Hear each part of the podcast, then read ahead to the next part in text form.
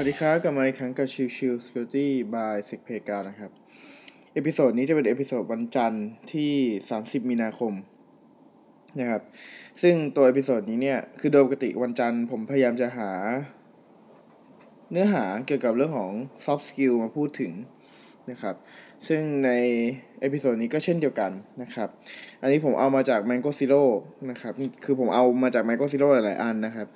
แล้วก็ อันนี้เป็นอีกอีกอีกบทความหนึ่งที่ค่อนข้างอ่านแล้วก็มองว่าเป็นการพยายามสร้างไฟล์ให้กับคนละกันนะครับ ก็คือหัวข้อที่ชื่อว่า 5 วิธีคิดพิชิตคำว่าเดี๋ยวค่อยทำนะครับ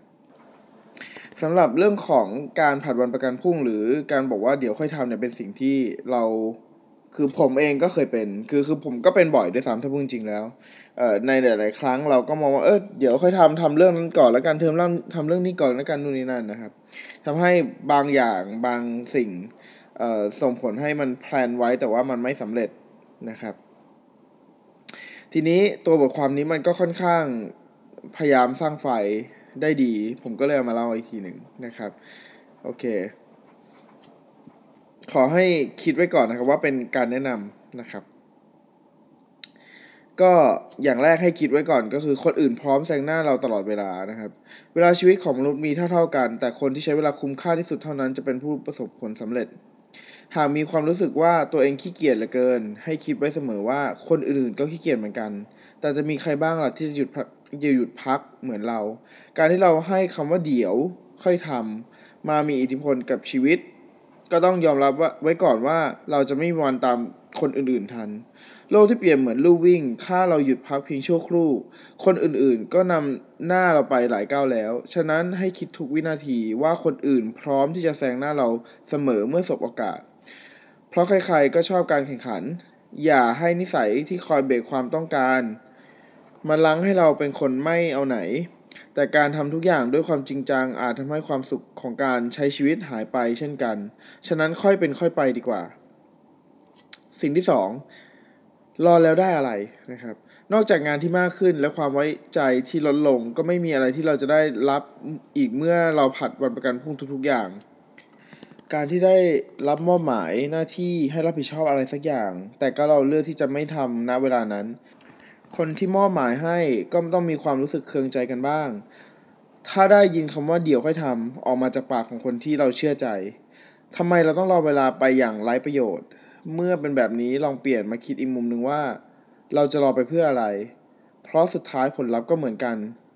คือการรอต่อไปเรื่อยๆ นอกจากจะไม่ช่วยให้งานนั้นเสร็จแล้ว ยังทำให้คนที่สั่งเกิดความรู้สึกหงุดหงิด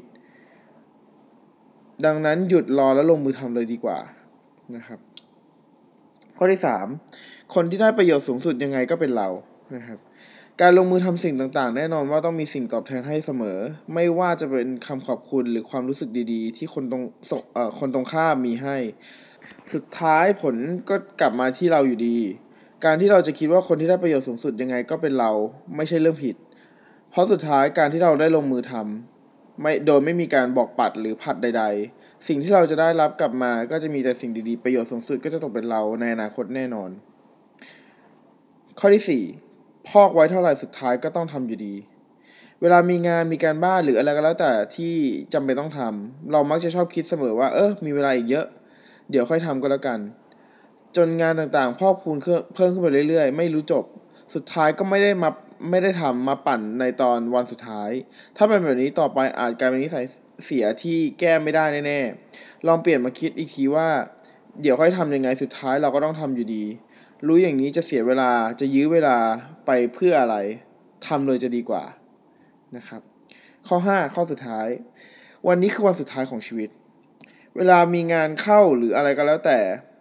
ถ้าไม่ด่วนจริง ๆ เรามักจะชอบคิดเสมอว่าเดี๋ยวค่อยทำแล้วกัน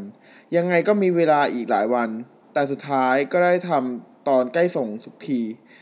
นิสัยแบบนี้มักจะเกิดขึ้นบ่อยๆ เมื่อตอนที่เรามีอาการขี้เกียจเบื่อหรือเหนื่อยขึ้นมา แล้วถ้าวันพรุ่งนี้ไม่มีแล้วล่ะ งานมันจะเป็นยังไง เมื่อเราเบื่อกับการบอกผัดไปเรื่อยๆ แบบนี้ลองคิดดูว่าถ้าวันนี้เป็นวันสุดท้ายของชีวิตดู ไฟที่เคยมอดอาจจะลุกโชนขึ้นมาก็ได้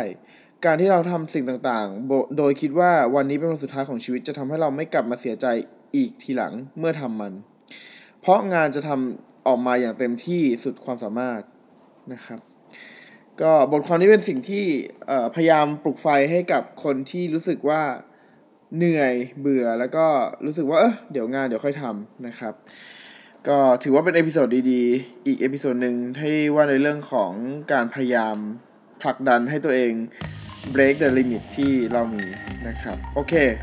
episode นี้